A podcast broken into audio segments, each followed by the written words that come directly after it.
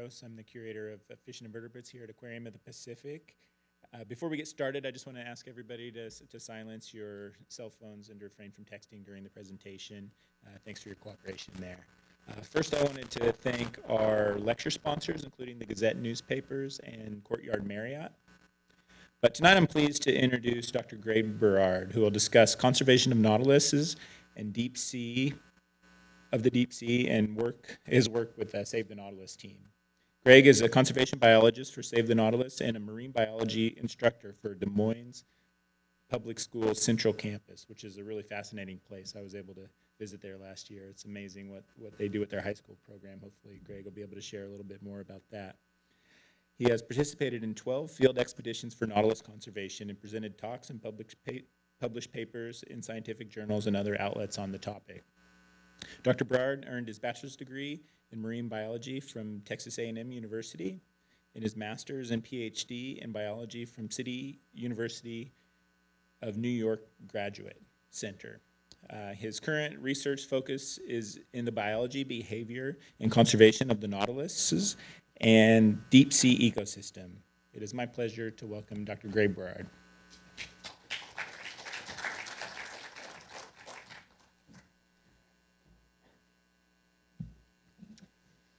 So thank you all. Wow, it was bright up here. So um, thanks for that introduction. Thanks for the opportunity uh, to come here and talk to you all about this little weird animal, the nautilus, um, which I didn't really know about until about 10 years ago.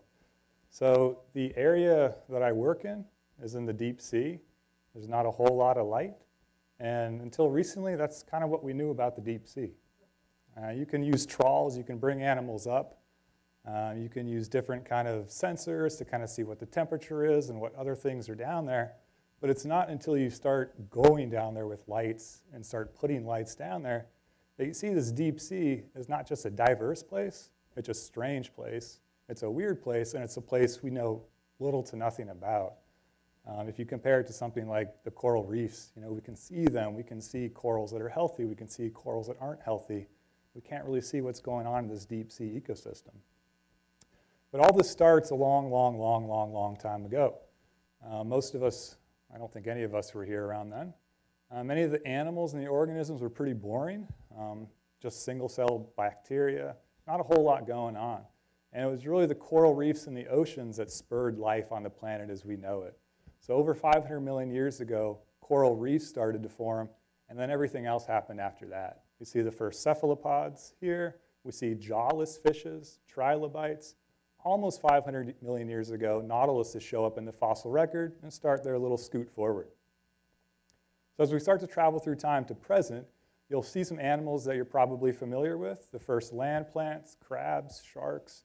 You'll also see some mass extinction events that wiped out many animals on the planet. But hopefully what you'll start to see is kind of one of these one constant things is this little nautilus swimming deep in the ocean doing its own thing. So we have more mass extinctions. Mammals finally pop up on the scene, bony fishes, insects. We have dinosaurs. And I bet you can guess what animal's coming in from the left here pretty soon. It's going to be that little nautilus just swimming around. And now we get to this, you know, the age of humans, really, if you want to call it that.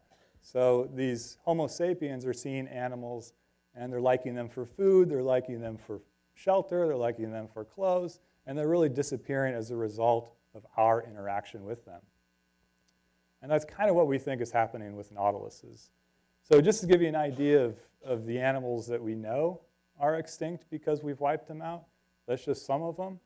Um, it's not all the ones that we haven't even discovered yet that are gone because of our interactions. Uh, the vaquita is not necessarily extinct yet, but it doesn't really look good. And I'll come back to this vaquita uh, towards the end. But the question here is, you know, 50 years from now, 100 years from now, five years from now, if someone was doing a similar talk, would they add nautiluses to their list? So what is a nautilus? It is a cephalopod mollusk. So one of their relatives are snails. Uh, the nautiluses here are comprised of two genera. And it's just two different types. This is the fuzzy nautilus up here. So basically a nautilus with a fur coat. Uh, they're only found in Papua New Guinea, one place in the world. The other nautiluses that folks are more familiar with are these guys. They have that striped external shell, no fur coat, so it's really cold for them in the deep sea. And the most close relatives are cephalopods. So um, the coleoid cephalopods, the octopus, which many folks are familiar with, the cuttlefish, the squid. The big difference is that shell. Nautiluses have kept this external shell, which its ancestors had, where all other cephalopods have either reduced it or lost it completely. If you look at some other differences, the giant Pacific octopus here has eight arms. You compare that to how many tentacles nautiluses have. Nautiluses have up to 90 tentacles. And if you compare the appendages of the tentacles to cuttlefish and squid, cuttlefish and squid also have eight arms, but they have two tentacles which are able to capture prey with. So really, really different with the shell, really, really different anatomy. And if we look more closely at this nautilus, you can see the dozens of tentacles here. The tentacles can be protracted and retracted out of these buccal sheaths, so kind of like a sword that you're taking in and out. And they're going to protract themselves, move out if they smell something they like, whether it's a food, a mate, something. They have this really thick leathery hood here that they use for protection. So if something were to bite the nautilus, it closes up in that hood, and whatever that animal is is probably not going to be able to get through that. Another big difference with nautiluses and other cephalopods is the eye. So if you think of your own eye and you think of a squid eye, it's really a great example of convergent evolution. We have these really different animals converging on this one trait, this one characteristic of a complex eye that's pretty similar. Nautiluses do not have a lens, so we don't think they have the best vision, but if you're living in the deep sea, you probably don't need good vision. But it's another big difference that sets them apart from other cephalopods. Now, internally, we can see what makes the nautilus so unique and why is it able to live so deep. So it's made up of all of these shells, or all of these chambers, and throughout these chambers there's a, a, uh, siphuncle, which is a fleshy tube that regulates the nautilus's buoyancy. So nautilus buoyancy is not similar to a submarine, it's not like a fish. Nautilus are actually very similar to scuba divers. So when you're diving in the water, you want to maintain neutral buoyancy in the water and move up and down.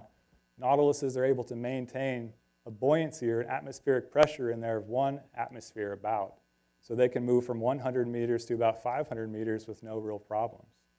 They can also, you can kind of make out here, they have a beak similar to all other cephalopods. They use that beak to tear off prey items from different things. And if we look just now at nautiluses, so we're breaking them up even further, we have our fuzzy nautilus here.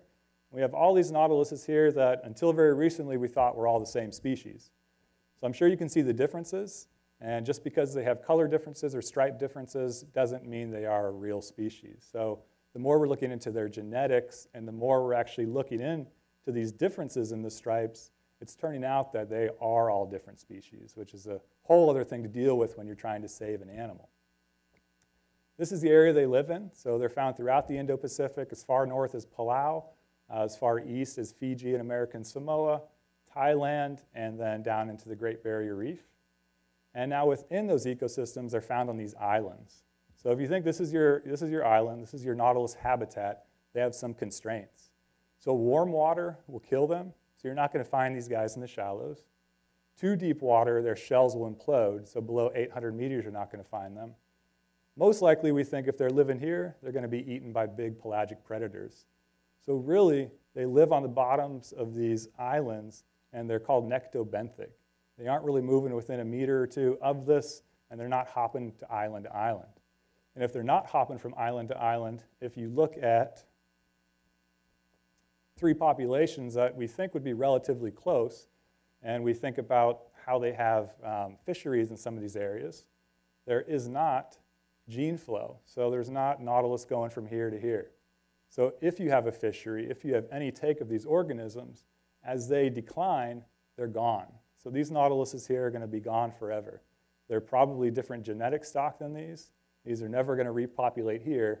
And then if you're the fisherman, you're moving from island to island to island to island. And that's what we're seeing happening. Now, within these islands, they also do these migrations, which is very, very different from other cephalopods.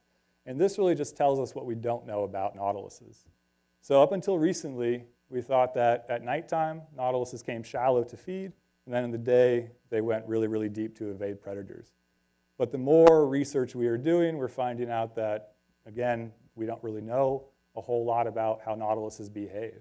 Um, there's populations in Australia and the Philippines that don't behave anything like populations elsewhere. And so what does that tell us? It tells us that maybe their habitat plays a role in their behavior. There's different predators there. They're just not all the same.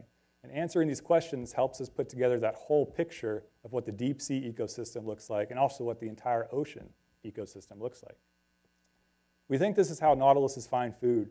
So uh, most of these are going to be at about 300 meters, uh, the videos. This is in Australia. You can see the nautilus here. It's got its tentacles outstretched, and it's searching for this wonderful raw chicken neck bait that we use. They seem to really, really prefer chicken as a bait source. Um, it's what the fishermen use. But as it goes through the sand, it's digging through the sand, it's searching for something. And if you're in the deep sea, if you find a scent and you're close enough and you have these 90 tentacles that you can extend out, the likelihood of you finding something is going to be greater. So if that's how they find food, this is probably how they become food in some instances. This is again from Australia at about 300 meters. There's a very large grouper here. It's about four feet. It's not all on camera. But then it seems to team up with this other grouper, and obviously not a successful predatory attempt. We're biasing this because we're drawing in all these animals, so do groupers really eat nautiluses in the wild? We don't know. But you could see that really quick defense behavior of the nautilus, but the groupers are definitely trying to eat nautilus at these bait sources. Um, this might also be a predator of nautiluses. We have some here in our trap chowing down on that chicken neck. And along comes a shark, which nobody can identify. And I don't know a whole lot about sharks, so I guess I thought if you saw the dorsal fin, if you saw the fins, you could identify it, um, but we haven't been able to identify that shark. So if someone here knows or has an interest in sharks, let me know. But we do know that sharks have been caught throughout the Pacific with nautilus beaks in their stomach. Uh, they have the teeth that could potentially break those shells, so obviously this shark was a little off in where it was going and banged into um, our camera down there, but again, another potential predator. And we can also see signs of predation in the shell. So there's so much that we can learn from this animal. If we look here, this is a live nautilus that we caught in Australia. This is a huge shell break. So some fish, some organism down there took this big V-shaped bite out of this nautilus. And what you're seeing here is the healing process. So think about cutting yourself. You have that scab over. That's what that, all that black color is going to be. And given enough time, if we were to catch this nautilus again, we have no, we have no idea how long it takes them to heal. But maybe in five years after it heals, all you'd be left with is this V-shaped scar. So really unique healing capabilities. And if we look even closer into these shells, we see these little tiny holes. And what these holes are turning out to be are octopus drill holes. So octopus seem to be a very, very high predator um, of nautiluses. These were all live animals. So this, this wasn't successful predation, but is it the octopus learning how to prey on nautilus? Um, what's going on there? Again, we don't really have any sense of what's happening down there. So when a nautilus finds food, they usually find a mate. And this is how they mate. They're male here. We believe this is the male. This is the female. Tentacles all up into each other. And the male has a specialized tentacle called a spadix, which it uses to pass the spermatophore to the female.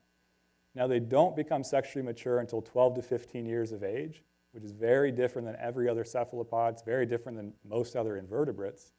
And when they do finally become mature, when they do finally find that mate in the deep sea, they lay eggs. These eggs were taken from up in Monterey Bay Aquarium. They have some nautilus eggs there. The eggs are about an inch or so in diameter. The eggs take a year to hatch in aquariums. So putting all this together, this is a really slow growing animal. When we're thinking about nautiluses, we really need to be thinking about elephants about large mammals, about how they reproduce, because they just don't reproduce quickly. But this is why kind of we're here. This is why we started this work in 2010. Right around that time, an article came out in the New York Times just kind of saying, you know, we're loving the chamber nautilus to death. And we are, because, you know, the chamber nautilus is pretty, the shell you can do so many different things with. Um, but as we were doing so many different things, these fisheries and trades, nobody was regulating them. Nobody was even keeping track of what was going on. So the first really attempt at understanding just what's the scope of this. Is it 10 nautilus shells a year or is it 10 million? Um, was done several years ago. And these are the two countries that export the most nautilus pieces. And over a six-year period, almost 800,000 pieces of nautiluses were exported into the United States. So this doesn't take into account Europe, this doesn't take into account Asia. We don't know if it's a whole shell or lots of tiny earrings. It's just the best data that we have. But we know this tells us this is an important resource, something that we need to be looking into.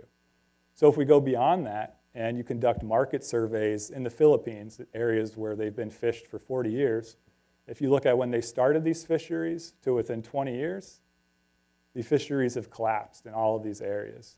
And it's just straight across the board. You can just see it. Within, some within just two to three years, the fisheries are gone. And the really sad thing here is that the fisherman isn't picking up his whole life and family and moving to a new island. The trader moves, hires new fishermen, and then goes on and on. So nobody's really winning here. And recent data from these three on the right, um, there's only two years of data from this study, and there was no change. But going back now, you know, we'd expect to see a big drop here because the fisheries are still going on.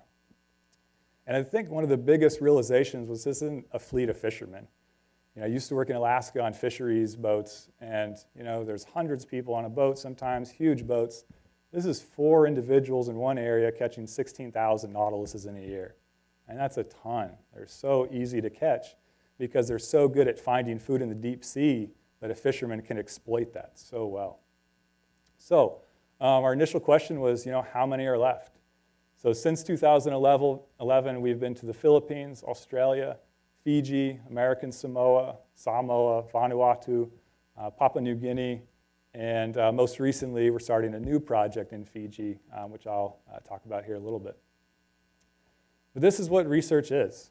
You know, research is fun and everything, but nobody talks about this, about going through airports with all of these bags of luggage, about sleeping at the airport where you have those little bugs that fly around, and I guess you don't have mosquitoes here too much, um, but like to transmit all those nasty viruses. So this is part of it, and this is also part of it, um, kind of mundane tasks that we would consider mundane, something as simple as just counting rope to make sure we have 400 meters. So if we set a trap to 350 meters, we have enough rope. As we were doing this, these kids started fighting over who could help carry these kind of 50 feet cords of rope um, which was really cool because part of our work is kind of engagement and education and really kind of making that connection with these communities. So it's not like we're coming in saying, hey, you need to stop this. We're coming in trying to say, hey, how can we help? How can we do something better? These are the traps we use primarily in the Philippines. And this is the, the traditional trap they use. It's a really great design. They're bamboo, really lightweight. The Nautilus comes in, it kind of pushes through these doors, and it's a trap door. Once it's in, it can't get out. But to give you an idea, that's a two inch piece of chicken that they're using to bait nautiluses. So we use about two kilograms of chicken to bait our traps.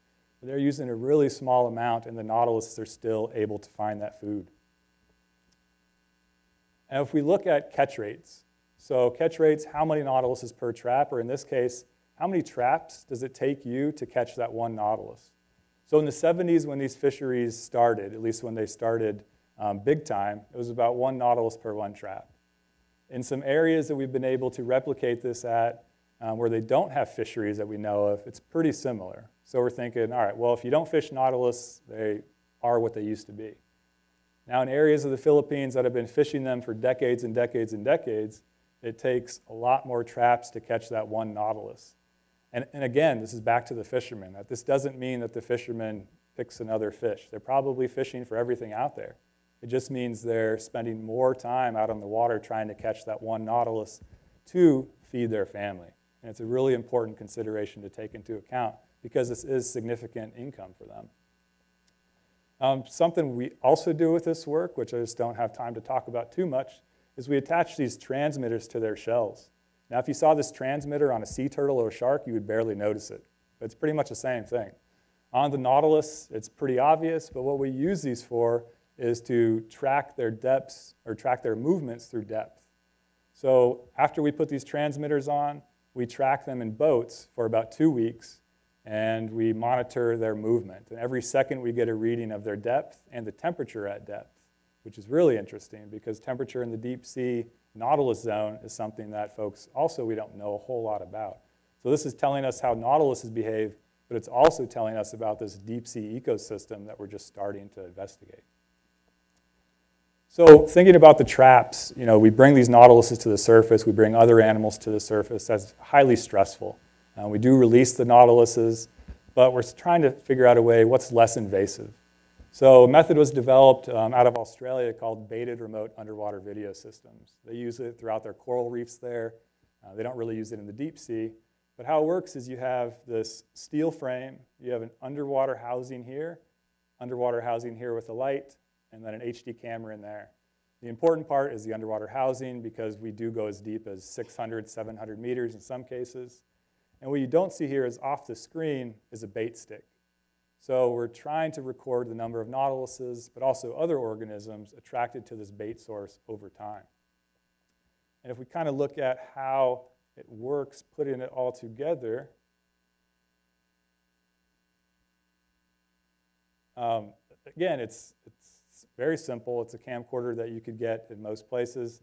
Um, it's not a live feed, which is kind of scary because we press record on it, we shove it in this housing, click it all in, and we don't really know if it worked until we pick it up the next morning. So we try to deploy these right at about 6 p.m. every single day across the Pacific. The camera is going to record for about 12 to 13 hours overnight, and then we pick them up the next morning about 7, 7 or 8 a.m. or so. Um, this was our very first camera that we set in the Philippines, so we're a little late. So you can see it's a little dark there. It's not very fun doing this in the dark. And we're also kind of nervous about tossing over this camera system. So we kind of take a little bit too long. Now it seems like we just get there, kick it over, and then we're good to go. Um, you can kind of see the bait stick here. Um, it's different markings depending on what we're kind of, what other scientific questions we're asking. But it finally goes into the water. And then um, at this point, I like to do exercises. So for, I need some audience participation for this next part, if that's all right. Um, so if you could help, and I, I can see you out there now, my eyes have adjusted. Because if you don't help, it's going to take forever to get this trap up. So if you were to do this for maybe another 40, 45 minutes, you would have your Nautilus camera up or your Nautilus trap up. And funnily, this has been the easiest method. We have had times where just in Fiji a couple weeks ago, um, we just pulled it up straight up, and it is heavy. It's about 100, 150 pounds. Um, but that seems to be the best method. And this is a really old picture, but I like to put it in there because this is the very first Nautilus just trap I ever pulled up. And I remember it vividly thinking about, wow, this is, this is always what I wanted to do. You know, I'm in the Philippines, I'm in the ocean. So as we're going out to find the buoy, our fisherman who's helping us is already pulling up the trap. I think, no, I need to be there. I, I need to be the one helping. So I jump out of the boat, swim over to his boat, and I'm helping, I'm helping. And this is before I knew it was going to take about an hour. So this is after about 30 minutes of what did I get myself into because it's me and our fisherman and no, no substitute. So we're just going and going and going. But you finally get it up. And the first thing you do is uh, make sure that no water is in the housings. And you might notice that duct tape.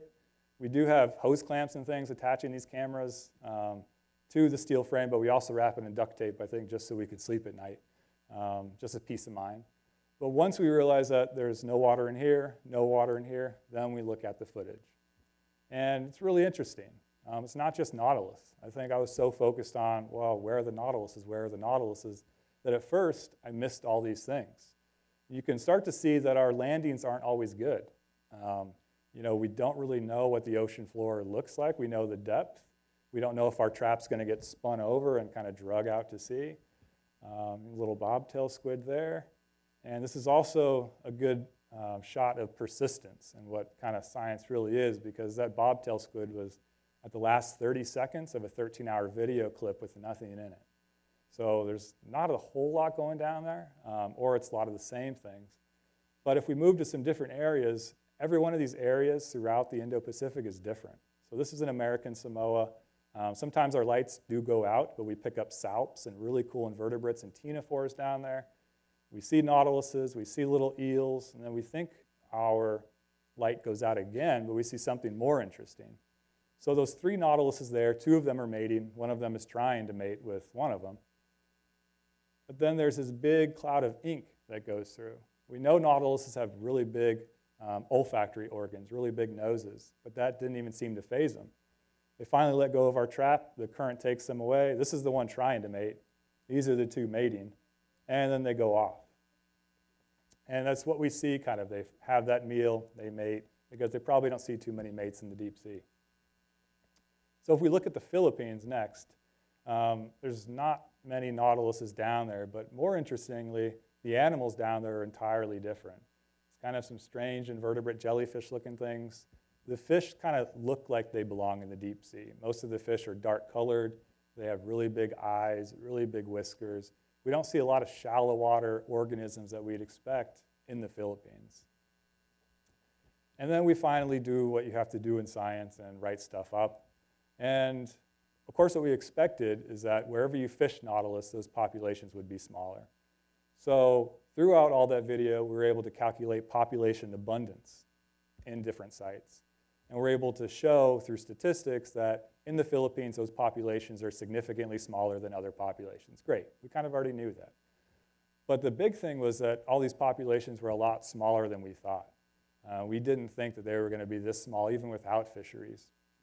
So one question we get at this point is, let's breed them. That seems to be the answer to everything. If an animal's disappearing, how can we breed it? So it, it, would, it would be really cool if we can breed them, but can we?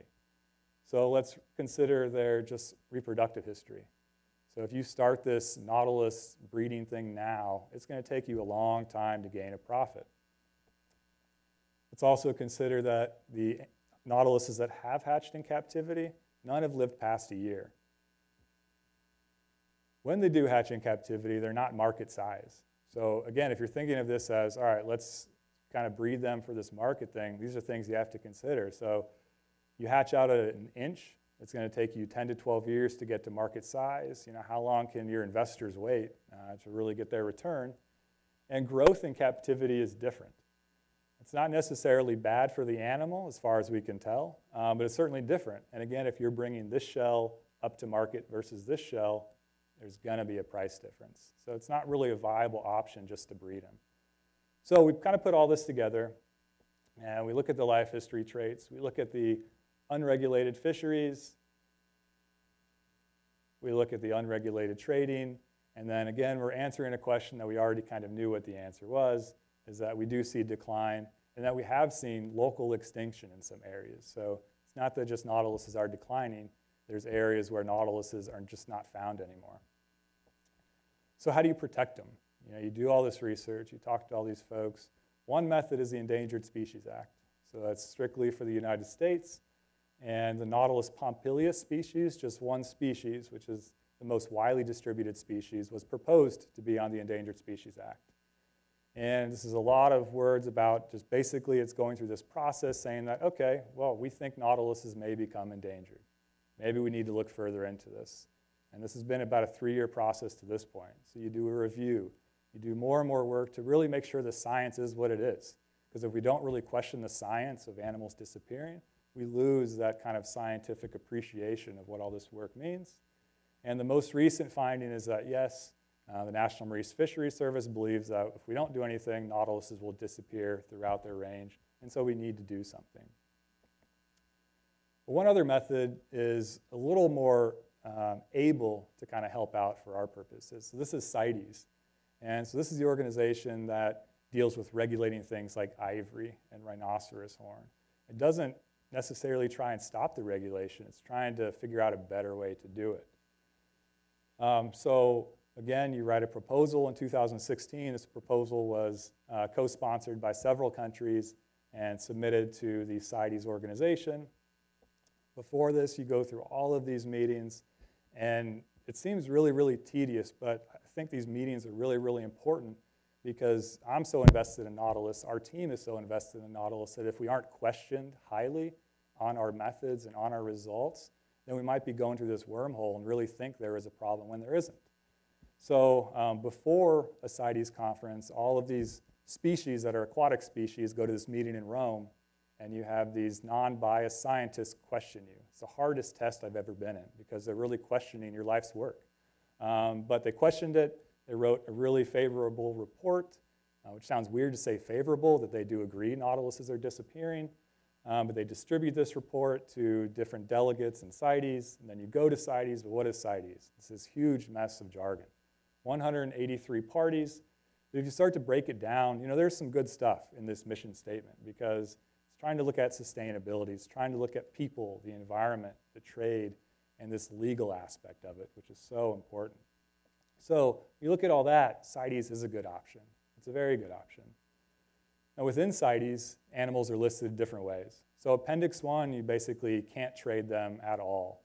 Um, obviously, there's a black market for many different things. An example is sawfish for saltwater species. Uh, appendix 2 is kind of you can trade, um, but we need to track it. So you need a permit to trade that. Some examples are seahorses and then many shark species now. Um, this level of protection um, is a level of protection where the United States, any country could just say, hey, we're going to protect this animal. These first two up here, the majority of the 183 countries have to agree to it. So our goal was to get Nautiluses listed in under Appendix 2 because we thought it would help us kind of collect more information on the trade and on the problem. So you go to this meeting, and the last one was held in South Africa, 2016, and you vote, or the delegates from different countries vote, and you see it all up on the screen. You can see the yeses, you can see the noes, you can see the abstains, and you have to reach a 70 to 75% threshold. And fortunately for our purposes, we did. Um, so the countries voted to include Nautiluses on this new CITES list, uh, which was really great. You know, people were clapping. I mean, this was eight years of our lives kind of summed up into this one thing. And uh, so now you need a permit for export, which is going to be really, really, really good. It's going to be so happy we're going to be able to check all these boxes. But is it? And then right away, what I thought was going to be the most kind of exhilarating part of my career, I was really depressed. Um, because what is CITES? What is it really doing? Um, is it going to be successful? Because we're all clapping on adding these animals to this list, and we're all just clapping the decline of all these animals that we haven't found a solution to stop. And CITES has been around for quite a while, and I'm going to bring back that case in the beginning. Uh, but there's another fish, the totoaba, uh, which has been on CITES Appendix 1 since basically CITES inception. So that means that since 1977, this totoaba fish could not be legally traded anywhere in the world, but it has been for its swim bladder which can sell for up to $10,000 a kilogram in Asia, China specifically. Now, as you're fishing for this fish, there's bycatch. And the bycatch has been this vaquita. And it's been on this list since 1979. And I, I, I, hope there's some out there. I know there was a big push. They, I think, caught two recently, so there's still some out there. But CITES isn't the only thing. So I think a lot of times, you know, we can get stuck in these, oh, great, we did this CITES, but now what do we do? Because it's very important to answer that. The Nautiluses live in a big range. So some of the pushback is that there's no way you can fish out all these Nautilus populations, which probably you can't, at least in the next few years. Over the next century, sure. I mean, sure you could. Laws change all the time. So we have data from really good places, but we also have holes in our gap where we don't have a good understanding of what nautilus populations look like. We even have holes in those holes because within areas there's smaller populations. So there's still a lot more work to be done. And how do we do that work? Well, very, uh, very close to being after CITES, we went to a new place, Papua New Guinea. Uh, Papua New Guinea is just north of Australia, and it's the one place in the world that has the fuzzy nautilus and the regular nautilus living side by side. It's also one of the few places in the world where deep sea mining is starting pretty soon. Um, but this animal, we thought, or everybody basically thought it was extinct um, until we recorded it. So the last time folks had seen it alive or seen shells washed up was in the 80s, and at least we were able to go back and find that it's still there. But, you know, first of all, why does it have that fur? I mean, why does it have that thick external or external covering on its shell when other nautiluses don't? Um, last year we went to Palau, and Palau is a unique case because there's no fishery there. There are nautiluses there. There's also these other big things there. Um, big six-gill sharks and smalltooth sand tiger sharks. And I put that specifically in because these were taken from the same video, and 10 minutes apart, those sharks collided, or they collided at some point. Um, so again, we're searching for nautiluses down here, but we're learning so much about these other things down there that um, is really helping us kind of paint the whole picture. And looking more closely in Palau, it's almost annoying because there's so many nautiluses. How do you count how many nautiluses are on this bait stick? So fortunately, their shell is their fingerprint. So every one of their shells is identical to that individual nautilus. So if we have a nice little picture here, we can take a snapshot, compare it to any other nautilus shell we see and know that's going to be the guy. Uh, but here in Palau, the most we saw on one bait source was up to nine total nautiluses trying to eat that chicken. And we also saw some different behaviors.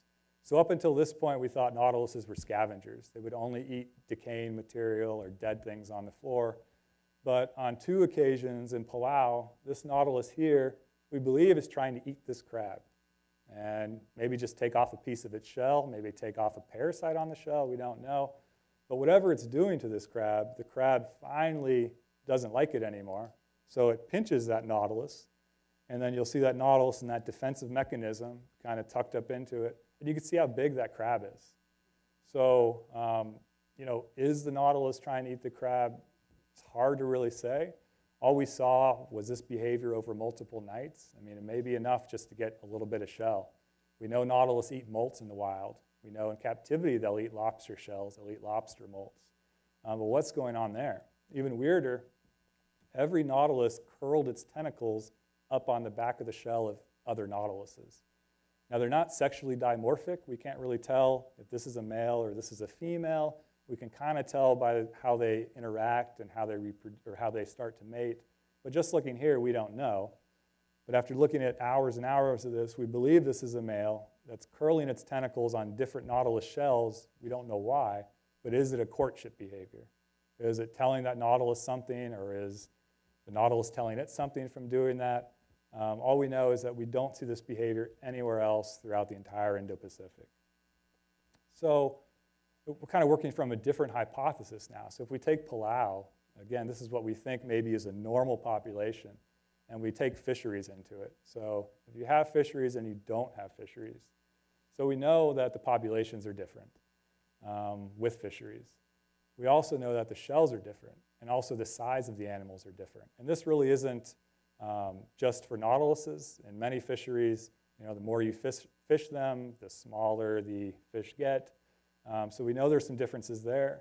But are there also differences being forced upon the nautiluses by these fisheries that are changing their own behaviors? So are they becoming scavengers only as they're being fished out? Because in many of these areas, it's not just the nautilus is fished out, it's all other animals. And is it changing their courtship behavior? And again, this is all just looking at this and kind of thinking of what could be going on. But if you're living in Palau, you can smell nautiluses all around you. Are you going to be more apt to have courtship behaviors where you can pick that animal that you know you really want to mate with because you know there's another one over there? Versus if you're in an area where you don't smell other nautiluses and you finally bump into one and find one, you better mate with that one so you can pass on your genes. So, you know, it's really interesting what's happening in Palau. And taking all that um, and adding more to it, you know, what is going on down here? Sedimentation is happening in all these areas, many of these coastal areas. So you're bringing all of these nutrients and other things to this area where nautiluses are searching for food and nautiluses are also very sensitive to basically anything in the environment. They don't have a protective epidermis like many fish do, like we do. So any toxins or nutrients are really being absorbed by every quarter inch of the skin. You add deep sea mining into it, and I'm not necessarily saying deep sea mining is a bad thing. All I know is that where it's starting, it just doesn't seem like we have enough baseline data to understand what normal looked like before deep sea mining um, started. And this is already happening in Fiji and Papua New Guinea. The deep sea mining company doing it is Nautilus Minerals, which is kind of interesting. Um, but there's so many other things. You know, we talk about climate change on land, climate change in the coral reefs. What about the deep sea? Um, the habitat, what else is going on? And we can't address any of this until we address the fishery, because again, that's the most the pressing thing destroying nautilus populations. So putting all this together, you know, we're trying to develop a new way. What are we going to do in the future? Because we can't just do CITES. So we're developing this program that hopefully will kind of combine uh, not just resources, but thought. And maybe have somebody look at videos in a different way, but really look at lab research and field research so that it's really informing one another. you know, because you can say in situ, ex situ research and all this stuff, but it's really hard to connect the two to really help each other out. And so we just started this uh, first year in Fiji. This is going to be a five-year project um, where we're, we have really high goals. Um, everything we do in Fiji, we want to model for the entire Indo-Pacific of not just how to protect nautiluses and manage nautiluses, but how to manage your whole deep sea ecosystem around you. And so for more information, so we just got back from Fiji 10 days. Um, you can check out our, uh, our blog here through Nat Geo. But uh, recently in Fiji, we worked with the Ministry of Fisheries to see how many nautiluses were there in different areas. One of our goals is not just to go there and the research stop. One of our goals is to go there and train fishery officers, train students, and really increase that capacity building in these areas. So this is one of our traps here um, in Fiji. And we're kind of getting ready to start fishing for nautiluses there. It's going into the water. We have bruvs there too. So everything we're doing is kind of similar throughout every place, but it's also very, very different because the resources in these different islands and countries are so different. You kind of have to figure out how can you make it work at every different place. Sometimes we have big boats, sometimes we have small boats, sometimes we have a boat like this that breaks every 20 minutes, but it gets the job done, and uh, you know it's important.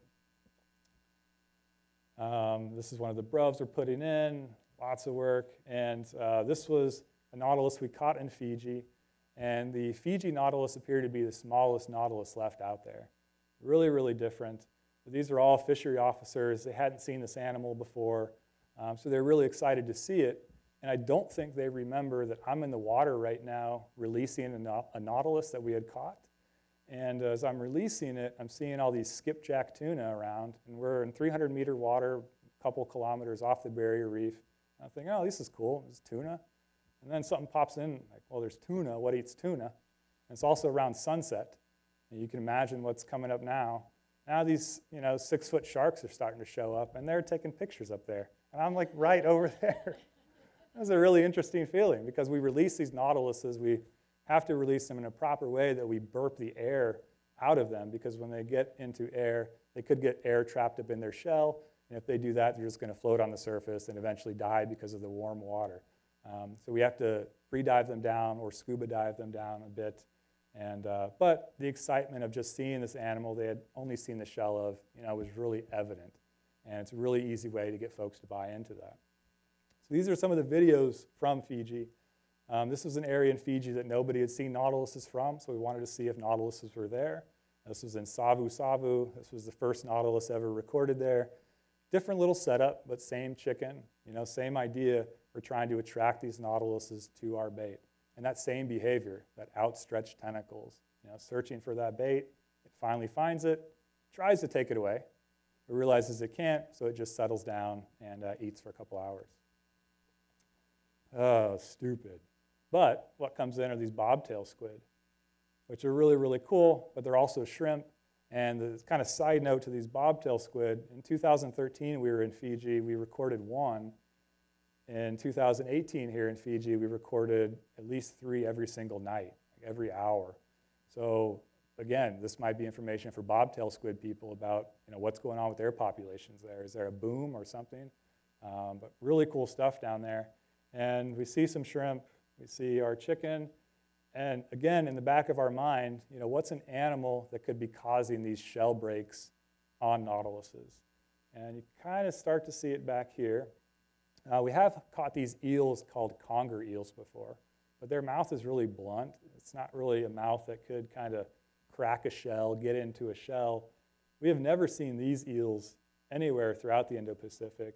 Uh, I think it's called a pike conger eel, so it's similar, but the mouth is like an alligator. The mouth opens huge, so right away, you know, of course, right away we want to say this is the number one nautilus predator out there. It's about six to seven feet. It's a huge, huge animal. It's interested in the chicken. You can kind of see its mouth opening up. But it seems like that animal that could kind of break that shell. And again, why we're interested in this, if nautiluses disappear, other animals are going to be affected too that may use them as a prey source. So you, you affect this whole balance in the ecosystem. And uh, it never gets to our chicken, it kind of leaves off. But you know, you can see it has some force, it has some power. And again, we've seen this every single time, every night in Fiji this past year that we did not see five years ago. Huge, huge mouth. Um, this is a very strange behavior that we did not see anywhere else. Uh, symbiosis, that's all you would say. I don't know. So this is a nautilus coming up to our bait. This is a fish, no idea what kind of fish. And at least it looks like the fish is using it as some type of protective cover. Um, don't know for how long. It doesn't really leave the shell to go eat. Um, no idea what's happening with this behavior. After an hour, the fish just kind of scoots away and it's gone. But you know, what is happening there? So are all these other animals also dependent on these nautiluses that, again, if nautiluses disappear, what do these other animals do? And uh, this was our last night in Fiji. Our, our trap, had, our cameras had just landed. So no attraction or anything, and that hammerhead was just swimming by. So big hammerhead, looks like about six to seven feet, and it just happened to be down there. So again, we're starting to add to this big picture of this deep sea ecosystem. And uh, the Fiji nautilus, we believe, is so different, and also its genetics are so different uh, that we're publishing uh, a paper, submitting a paper on it being a new species. So Nautilus fijiensis, or Nautilus vitiensis, as it's pronounced there. But very, very different. We give them very good names, 18-4. Um, but really, really good way to engage the community. And so it started with a new Nautilus species, but now they're also starting to highlight the fact that we're there doing outreach programs, that we're there helping the community, we're doing things in schools. We want to be there for a while. We don't want to be here just for this. So this is really, really exciting. And uh, kind of related to that, this is going to like be a big spin, um, our students. So the other part of my job, which starts next week, is teaching high school students in a marine biology class in Des Moines, Iowa, not just about the Nautilus, although they're probably the smartest students in the world about Nautiluses, but about the marine ecosystem, about conservation, about how to care for the place that you call home. Um, so this is our facility in Des Moines. We have over 100 tanks, about 15,000 gallons of salt water. This is our largest tank. It's about 2,000 gallons. Uh, we have things from cuttlefish, octopus, corals, we grow, uh, we rear jellyfish, culture jellies, so many different things that these high school students are doing that I think this is a really important thing. And I, I was asked a question today if I, if I have hope for the future. And I, I really want to say no, because I have a hope for 30 years from the future.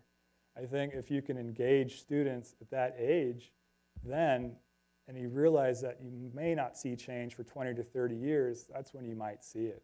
Um, we do have nautiluses in the lab, and we brought them in. Just the total excitement of just this weird animal was so evident.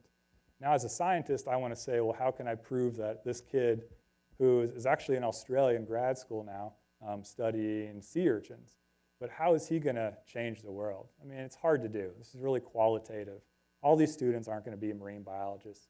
But hopefully all these students see this cool animal that's important to care about, and they apply that you know, to the whole ocean and hopefully to the whole planet.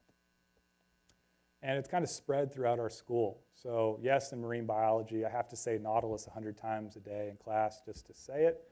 But there's also art programs and other departments that are starting to do things related to Nautiluses. And when we have tours and when the, you know, we have schools visit from kindergarten up to sixth grade, you know, they send notes thanking you. And of course, I mean, they're kind of weird Nautilus drawings, but you can see that. I mean, you can see you're making an impact. Um, the Save the Nautilus organization, uh, which, scratch that, I'll come back to that. That's a surprise. Um, but this was a cool thing that uh, last year we take our students on a field studies course every year somewhere throughout the country to really learn about marine biology and conservation.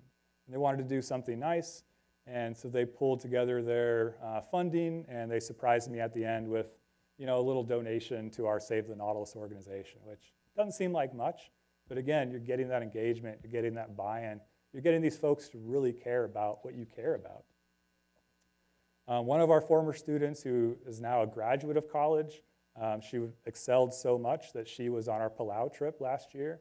Um, so it's also you know, a way to get involved in research and to really see what research really looks like. And again, it's not just Nautilus. You have students now asking questions about, well, how can we do better with our corals that we have um, in our aquariums? What's the best way to light them? Uh, we have an Oceans Day, which is now an Oceans Week in Des Moines, where students do different projects to highlight things throughout the ocean. It might be something as simple as what is an octopus to, you know, how do you solve the world plastic problem? But you're getting students excited in this. You're getting students excited in science because they realize that they can do science, that they can understand it, and that they can inform other people. You know, they can make an impact. It's not just adults, or it's not just scientists. Um, and we've started an Adopt a Stream program because I was pretty far away from the ocean. I'm already not looking forward to driving back. But uh, again, what can you do in your local community to make it just look better? So we have a Raccoon River, which is near our um, program, where several times a year we go there and, you know, we just pick up trash. You know, many people do it, but, you know, how do you get folks to really start to care? And uh, this upcoming fall, um, we're going to do a no straw thing, and the students collected straws to kind of see just how many straws they use in a month first. Because if you don't really see the problem of how many straws your class uses in a month, it's hard to really make that change. Um, they turned it into these different art pieces that this sea turtle will get ahead eventually. Um, but we're going to take these to different businesses and organizations, and hopefully we'll get a no straw week in Des Moines that you know might go bigger. So all these things that these students are doing, and it really all started with these two kids here, Josiah and Ridgely, that started the Save the Nautilus program because Josiah's mom sent him that New York Times article in 2010. And he read it and he just thought, as an 11 year old kid then, you know, this is silly. Why are we killing this animal? It's been around this planet for so long. So they started this organization that since has raised 30 to 40,000 for our research. Um, he's 17 years old now, about to go to college. He's about 17 now too. But again, they started something because they wanted to help. And um, the website is pretty good. Um, there's cool stuff on there. You can help, but I think the big thing is it's not just monetary support. I think the biggest thing is just telling other folks and realize that you know you can be that impact to somebody that you might not even know. You might just meet in a uh, supermarket or something, or meet at a lecture or something. So so many things that you know we're learning from these students, which is very very cool. And related to all of our work, when we do field stuff, we do outreach everywhere, from Fiji to American Samoa. Some places you have nice facilities, some places you know, you don't have any electricity. So you're trying to show these Fijian students what's in the deep sea right kind of outside their window and what is really down there. Um, we have a Nautilus puppet that has traveled the world, um, just talking and talking and talking because that's what you want to get. This is actually at a Sunday school in Fiji. And the interesting thing about here was listening to, you know, we have this planet, we've been handed this planet to whomever you may think, and it's our it's our chance to kind of take care of it. We have to maintain it. So, you know, what does it mean that this little girl's looking at this Nautilus sticker? Who knows? All I know is there's an impact there that is going to help. And there's a Nautilus girl who um, I talk about probably way too much, but she's in Halloween right here, um, not looking for treats. She's actually handing out little leaflets about the Nautiluses to people. I mean, she's doing so many cool things, and you know, you try and support. What can you do? You send shirts, you send books. Um, she's actually, I don't, I think I can say it, but she's actually working on a, a stop motion film for Nautiluses that uh, hopefully will get out soon. But she's nine now, and she's doing this. And this is at an aquarium in Dallas. This is just a guess, and I think she just started talking to them about Nautilus. And again, the cool thing is that yes, she puts some of her, you know, savings to Nautilus, but also she does to other animals, to the local zoo, to the local conservation things. So you find that one animal to get folks to buy into the bigger picture. And so, you know, if nautiluses continue to disappear, the fisherman loses, the environment loses, because whenever you lose a species, you lose the, the uh, ability of that ecosystem to adapt to change. You lose a potentially, you know, complex animal. We like to call octopus smart because they can do all these different things. Well, nautiluses are also able to learn and remember things. You just have to ask them different questions. And we maybe lose an indicator species. Again, if we're tracking nautiluses through the deep sea, we might be able to see temperature changes through there that we don't know. Maybe we can track climate change better in the deep sea than we can in the coral reefs. And um, really, you take away an animal from evolution. So when you're taking away an animal, you're not just taking away what it was, you're taking away you know, what that population could be. And we don't even know what we're doing now. How will it affect things a thousand years from now? We have no idea. So remember this. This is kind of depressing. Um, but you know, think about how can you make that impact with somebody, with whatever age. And you know, it's something so small as them seeing an animal for the first time, them getting a sticker. Um, and they speak English fairly well, but I imagine that you know, I wasn't understanding them too well. They probably weren't understanding me too well, but we connected on this. Um, so obviously, this is a huge team throughout all of these years, a huge team of funders throughout all of these years. You know, thank you so much to the Aquarium of the Pacific for, you know, inviting me out here. And uh, I want to leave you with one, one last clip of lovely nautiluses there, just minding their own business. You know, they're chowing down on the nautilus. This one's trying to figure out this one's a female or something. And then um, we have this fish come in. So this is a mola mola or sunfish, and uh, this is at 300 meters, which seems fairly deep for them. And that stupid fish knocks off the nautilus. But the weird thing is that it goes back and forth. Like the sunfish is just swimming in the back for hours and hours and hours. So again, what does that even mean? Um, so I'll end there, but we have lots of other videos, you know, that you can see of, of not just sunfish, but nautilus and cool things. And then if I have time for questions, I'd be happy to take them, but thank you.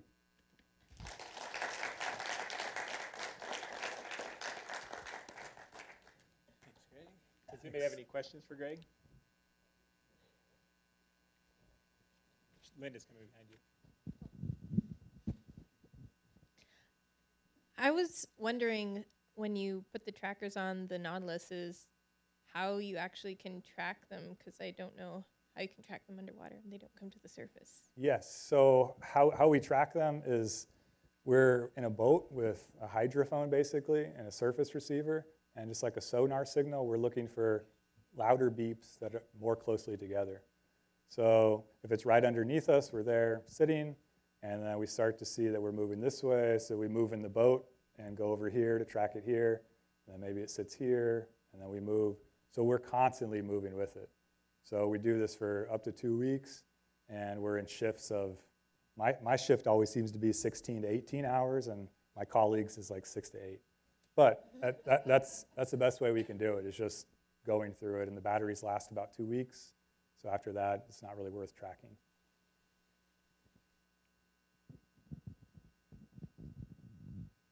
Anybody else have any questions for Greg?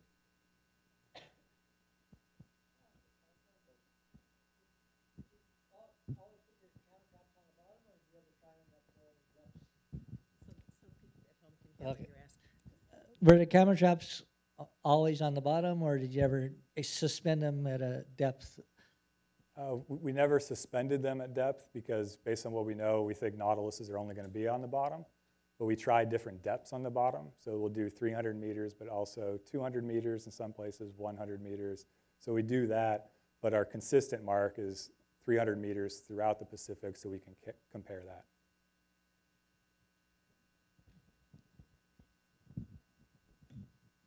It's going to be like what my first day of class is next week. There's no questions. Um, I was wondering, you're talking about predators of Nautiluses, but m- generally speaking, most juveniles are preyed upon in adult of species in general. Is that a factor that you take in on, like, like trying to figure out who the predators are? Do you know if their juveniles are being preyed on and Um, who they are? So I guess we don't know, we've never seen it. We assume that there is definitely some predation of a, a small animal like this could get swallowed up whole pretty easily. Um, we use the shell to kind of see where these shell breaks were. Did it happen earlier in life? Did it happen later in life? But we haven't really went into the details of are, are they being preyed upon more as juveniles or adults. We're just under the assumption that they are. Once they get that big shell, we think that they're probably not preyed upon too much because it is so big. Um, but getting to that big shell is the hard part. That answer that enough?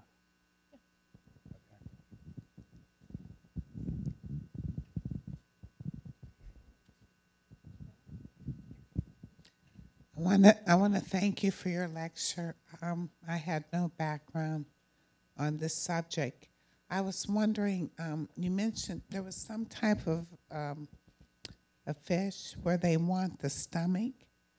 Yes. Yes, and I want to ask about that. And on the Nautilus, during reproduction, has there ever been where it's had twins or triplets, or is always just single type of births?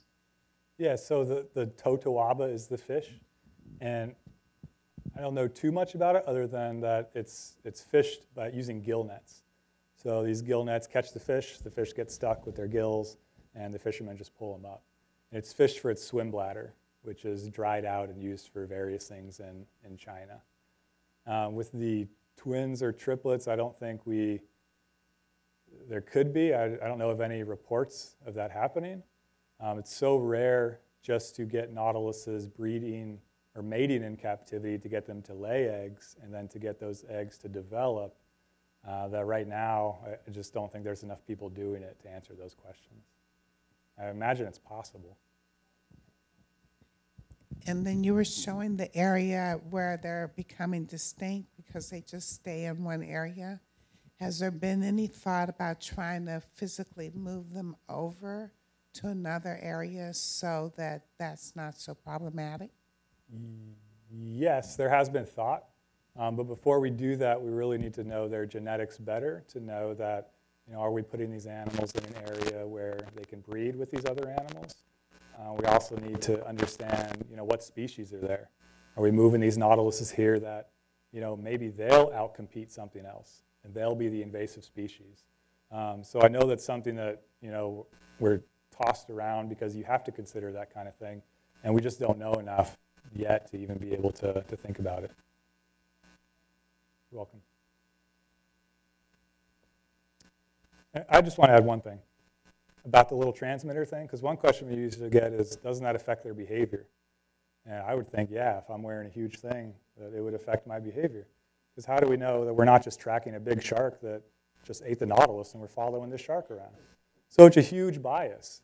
And we had some things happen in the last few years that tell us that we think we are tracking the nautilus. So um, in the Philippines, two fishermen caught two of our nautiluses with transmitters six and nine months later, and they were alive.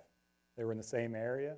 So they had survived all of that capture. They had survived putting this weird thing on their shell, and they exhibited the normal behaviors enough to be caught by a fisherman. So that was really good. And in Vanuatu, we recorded a nautilus with one of these transmitters on our underwater cameras feeding off the chicken. So exhibiting those same behaviors and everything. So there's still always a chance that you know something's going wrong, but those two things tell us that you know we are tracking the nautilus. The, the methods work. They're surviving. Um, so it's really really good for for our, the science part of it. How about another round of applause for Greg? Thank you. Thanks for making the uh, long drive from Des Moines. Um, if you can, uh, please join us on this Thursday night. We have another exciting lecture by Dr. Drew Lohrer. He- will be here to discuss his 2017 Science Under the Ice expedition in Antarctica and how climate change may be affecting marine biodiversity in that area. If you can't join in person, please join us on the website aquariumofpacific.org. Thanks, everybody. Have a nice night.